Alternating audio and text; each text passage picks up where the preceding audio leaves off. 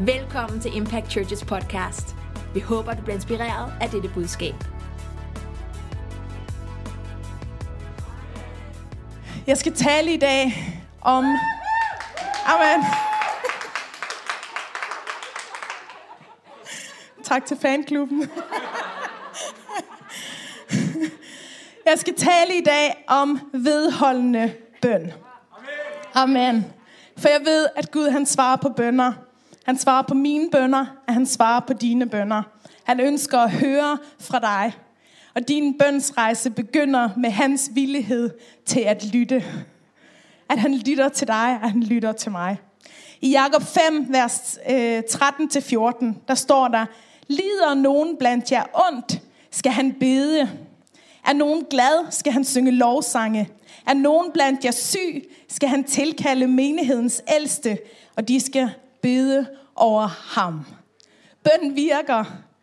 Og jeg har lige hørt et vidnesbyrd også om, hvordan bøn virker. Og lad os bare som menighed bruge hinanden. Lad os som venner og familie bruge hinanden, når vi går igennem svære ting. Så bring det frem for dine venner, eller for menigheden, for, for ledelsen i kirken, og sig, hvad med til at bede omkring de her ting. Fordi det virker. Nogle gange så undrer jeg over, hvor længe vi kristne kæmper med en situation, før vi tænker på at bede over det. Vi brokker os over vores problemer. Vi surmuler. Vi snakker med vores venner og fortæller, at Gud han burde jo gribe ind. Vi kæmper med situationer i vores tanker og følelser, og glemmer at tage den simpleste løsning, som, som findes, nemlig bøn. Amen. Bøn bliver ofte vores sidste udvej. Vi bærer på byrder, vi ikke behøvede at bære på. Og livet er nogle gange mere svært, end det behøvede at være, fordi vi ikke forstår, at der er kraft i det at bede. At der er kraft i at søge Herren. Hvis vi gjorde, så ville vi bede om alting. Ikke som den sidste udvej, men som vores første respons. Amen. Og her i Jakob, så står der, at uanset hvad situation vi står i, i livets udfordringer, så siger han, så skal du bede. Når du møder noget, det du møder, så bed. Så budskabet i det her vers, at uanset hvad der måtte ske i løbet af din dag, så bed. Vi skal gå til Gud med det samme. Amen. Amen. Så når, når du har problemer, så bed. Når du har et behov, så fortæl Gud om det. Når du er mismodig, eller føler, at du har lyst til at give op, så bed. Når du er fornærmet, så bed. Når du er bange, så bed. Når du ikke ved, hvad du skal gøre, så bed. Og spørg Gud om visdom. Uanset hvilken situation du finder dig i. Så før du gør noget andet, så bed. Amen. Vi har her i kirken i øh, siden januar, øh, her i, i 2022, haft øh, flere prædikner omkring 2. krønike 20, om Josefat og hele hans her, der oplever, hvordan Gud griber ind. Øh, og jeg vil bare lige kort vende tilbage til den, fordi Josefat, der står om ham, da han hørte, at nationerne kom mod ham, at han blev bange. Men så står der, at han vendte sig til Herren for at søge ham. Han vendte sig til Herren for at søge ham. Så han mødte en modstand, og det han gjorde, var, at han begyndte at bede. Gud, hjælp mig. Og han minder Gud om, hvem han er. Han ved det godt, men det, at vi minder ham om det, er nogle gange noget, der taler til os selv. Han minder Gud om, hvem han er. Du er Gud i himlen, og i din hånd er kraft og styrke, og ingen kan holde stand mod dig, siger Josefat. Og så i vers 12, så siger han det her, vi ved ikke, hvad vi skal gøre, men vores blik er rettet mod dig.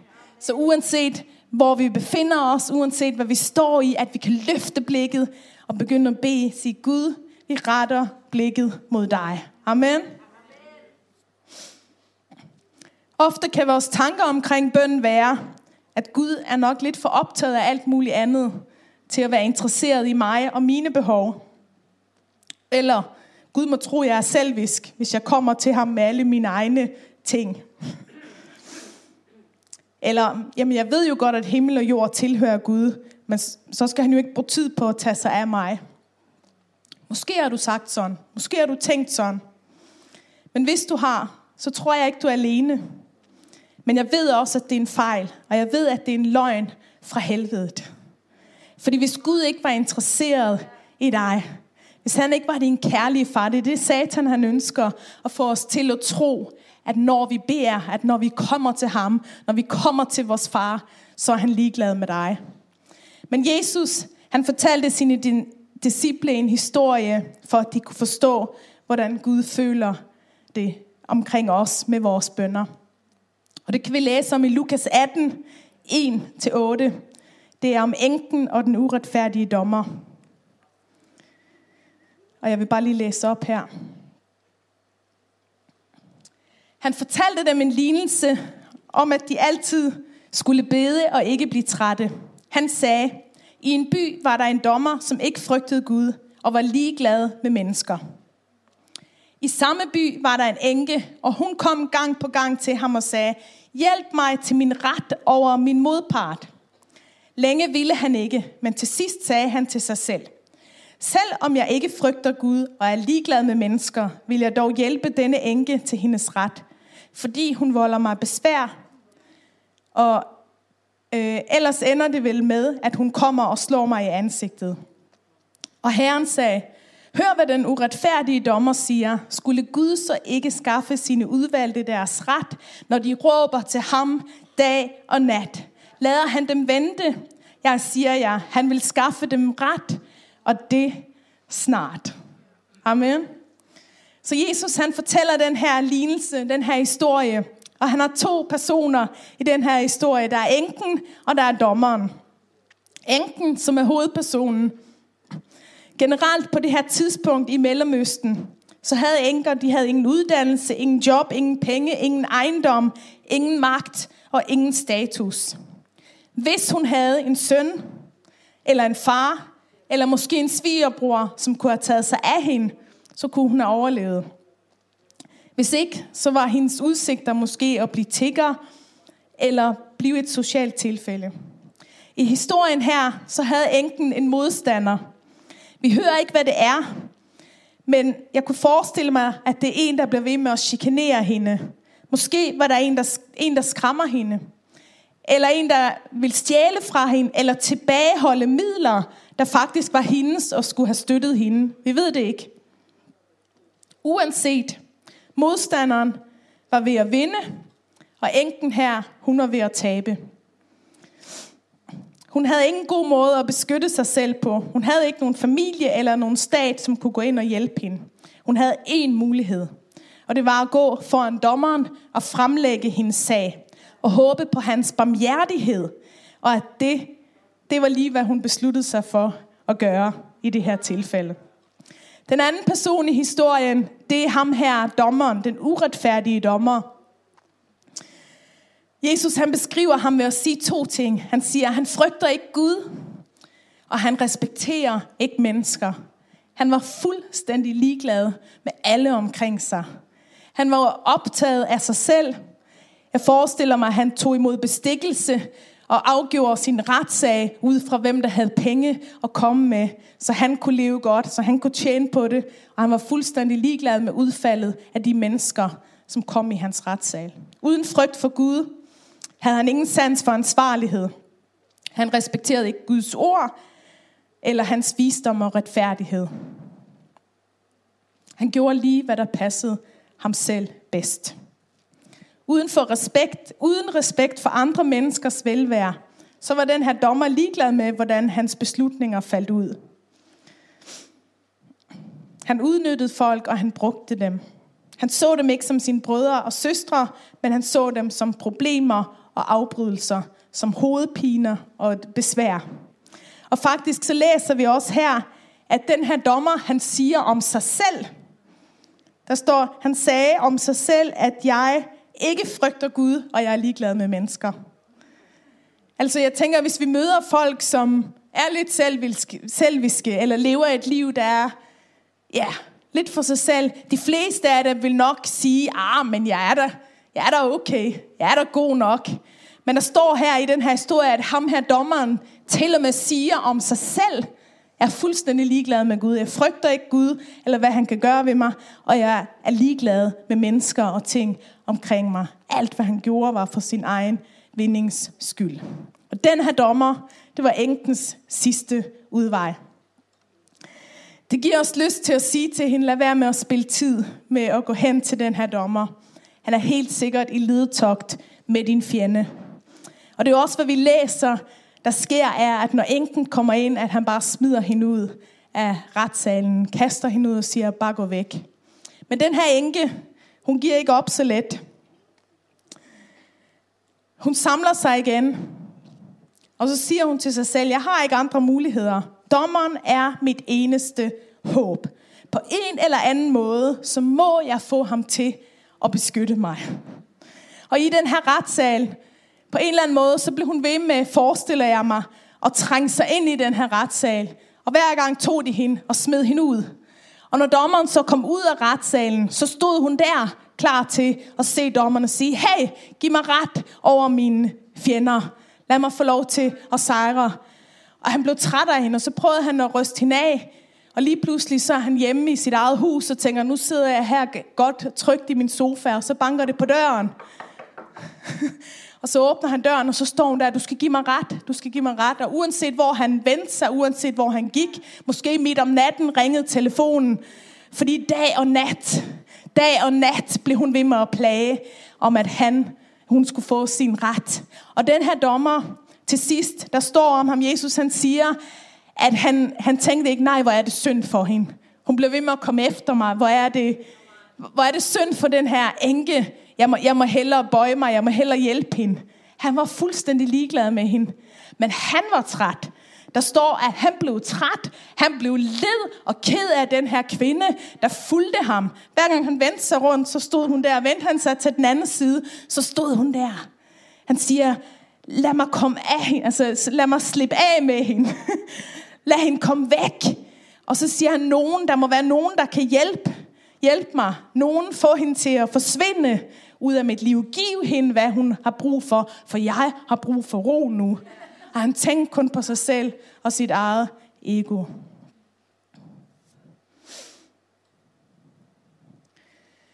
Når vi kigger på den her historie, så vil vi have et forkert billede, hvis vi tror, at vi mennesker er som enken, uden kraft, uden status, og at vi er forladt.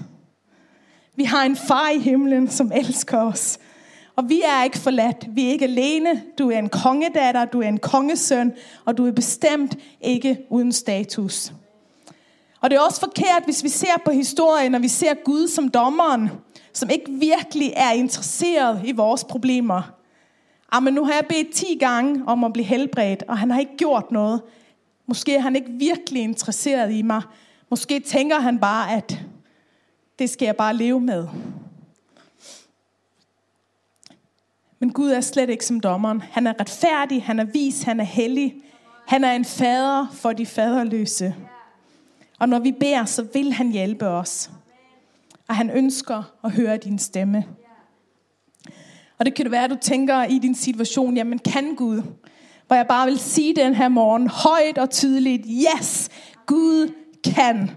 Han kan redde folk fra ild. Vi sang også om det her i, i sangene. Do what you are famous for. Gør, hvad du er berømt for. Gud, han kan redde folk fra ild. Han kan slukke løvernes mund.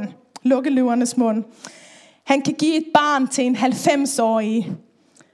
Gud, han kan. Han kan give os, hvad vi har brug for. Gud, han kan. Han kan frelse os. Jeg ved ikke, om du har oplevet det, ligesom jeg har. At når vi søger Gud, når vi træder ind for ham, når vi begynder at bede, så kan vi blive overrasket over at få et svar. Lidt ligesom om vi tænker, nå ja, men hvis jeg nu bare, hvis jeg nu bare løfter min stemme, hvis jeg nu bare beder, hvis jeg nu er, så, så kunne det være en, en gang i... Men, men den der kontakt, den her følelse af, at han er med mig, han er min far, han ønsker faktisk at svare mig. Han ønsker at møde op. Øh, jeg, havde, øh, jeg har fire børn, og da jeg var, øh, da Samuel, som er vores tredje barn, han var helt lille, så havde jeg tre børn hjemme på det her tidspunkt på samme tid. Og så øh, en dag, en eftermiddag, så kunne jeg bare mærke, at jeg fik sådan en voldsom feber. Og min krop, den bare lige med det samme. Øh, og så kunne jeg mærke, at okay, det her, alle tegnene var på brystbetændelse, som man kan have, når man har små børn og ammer.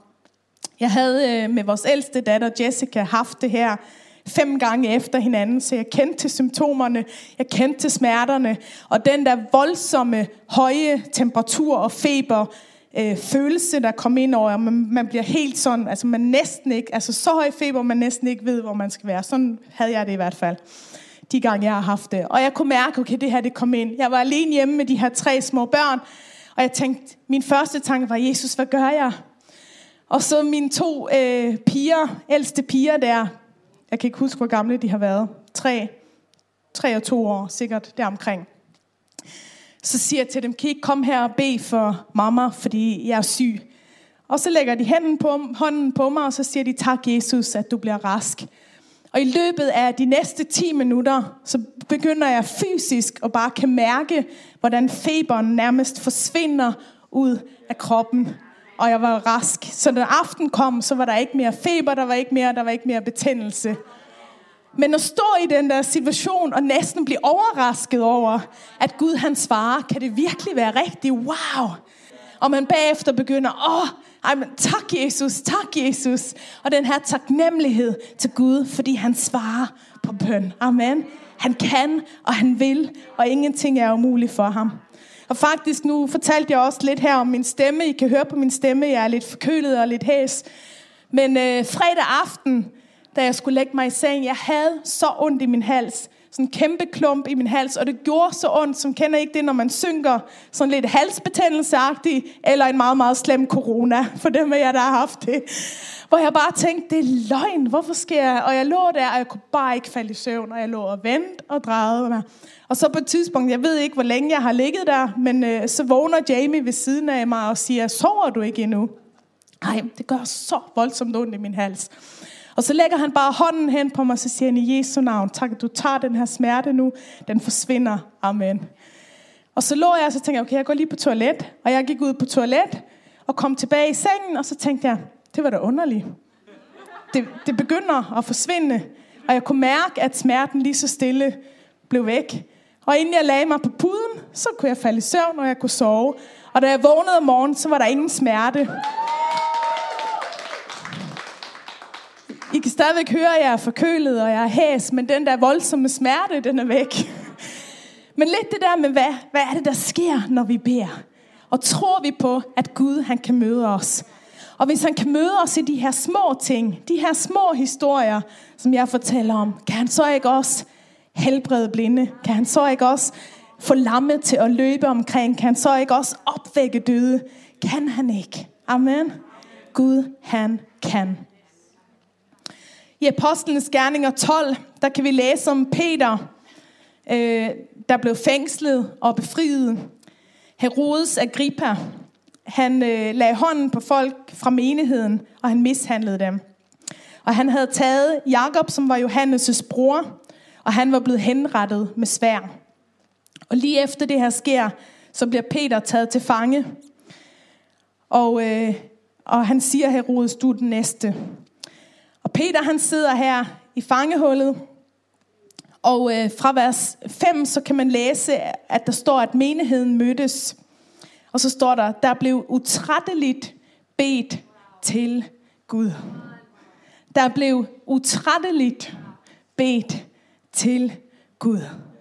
De bad en hel nats bønnemøde.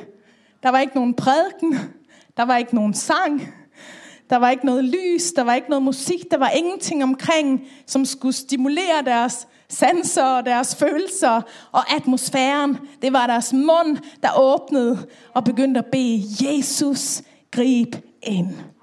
Og der står ikke skrevet, hvad de bad. Måske gjorde de ligesom Josefat og begynder at minde Gud om, hvem han er hvad han har gjort. For det han har gjort før, det kan han gøre i dag, og det kan han gøre i morgen. Hvis han har helbredt i går, så kan han helbrede i dag, så kan han helbrede i morgen. Hvis han har gjort det her for mig, hvis han har gjort det for dig, så kan han også gøre det for en anden. Og jeg tror, der var en tro, der rejste sig i dem alle sammen. Jeg tror også, at Peter, han følte sig tryg. Jeg er helt sikker på, at han vidste, at Jesus var med ham, uanset om han så skulle leve eller døde. Så han sov roligt mellem sine vagter, står der her. Jeg skal lige finde her. Apostlenes Gerninger 12.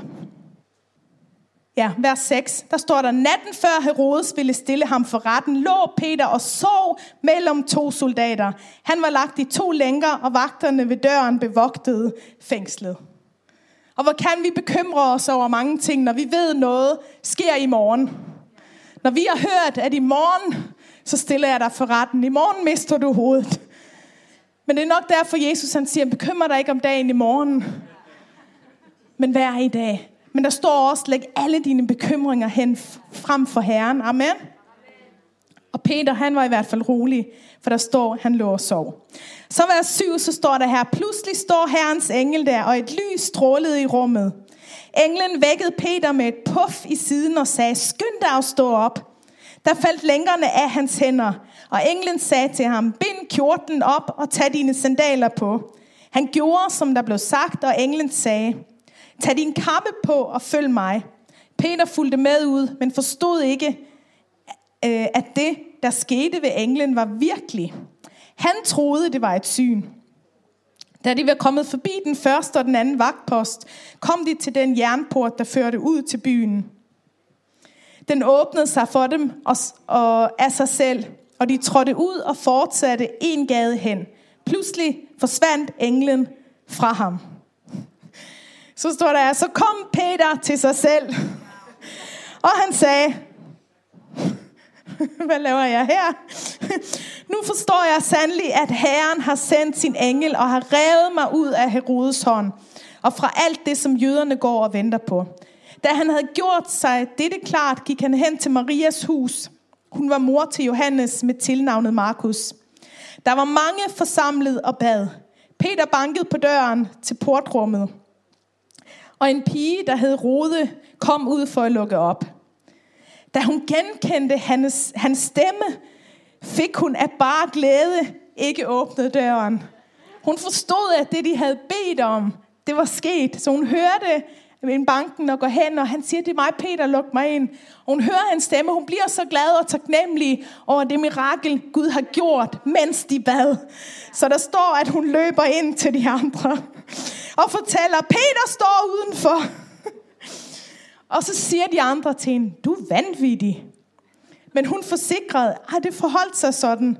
Og så sagde de, ej, det må være hans engel. Peter stod stadig og bankede på. Og da de fik lukket op, så de ham og blev ude af sig selv af forundring. Men han gav dem tegn med hånden fortalte dem, hvordan englen havde ført dem ud af fængslet. Men de blev ude af sig selv af forundring. Der sker noget, når vi beder. Når de utrætteligt beder til Gud. En udholdenhed i bøn. Og træde ind foran kongernes konge og herrenes herre. Og selv de her, udover Rute, øh, pigen der, men de andre, de kunne ikke forstå det. De tænkte, de havde bedt om det, men lige pludselig var det der, og så kunne de ikke forstå det. Lidt ligesom jeg har oplevet med de her episoder, hvor jeg fortæller, man beder om det, man bliver sådan helt, åh, oh, det skete. Gud greb ind. Han er nemlig den samme i går og i dag og til evig tid. Han er villig, og han kan. Du har en personlig invitation. Vi kommer aldrig uindbudte ind til ham. For hans ord fortæller os, at vi altid skal bede. Amen.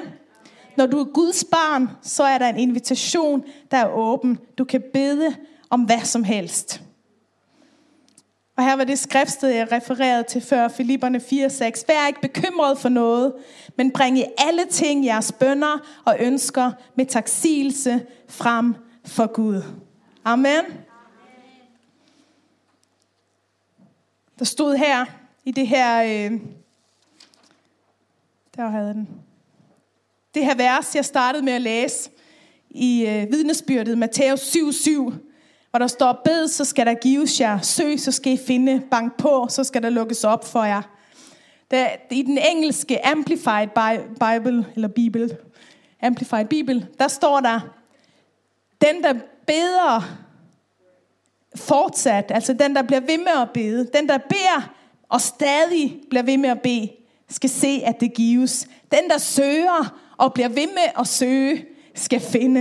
Den der banker på og bliver ved med at banke på, skal se, at der lukkes op for for ham. For enhver, som bliver ved med at bede, får. Og den, der bliver ved med at banke på, for ham bliver der lukket op. Der er en udholdenhed i bøn.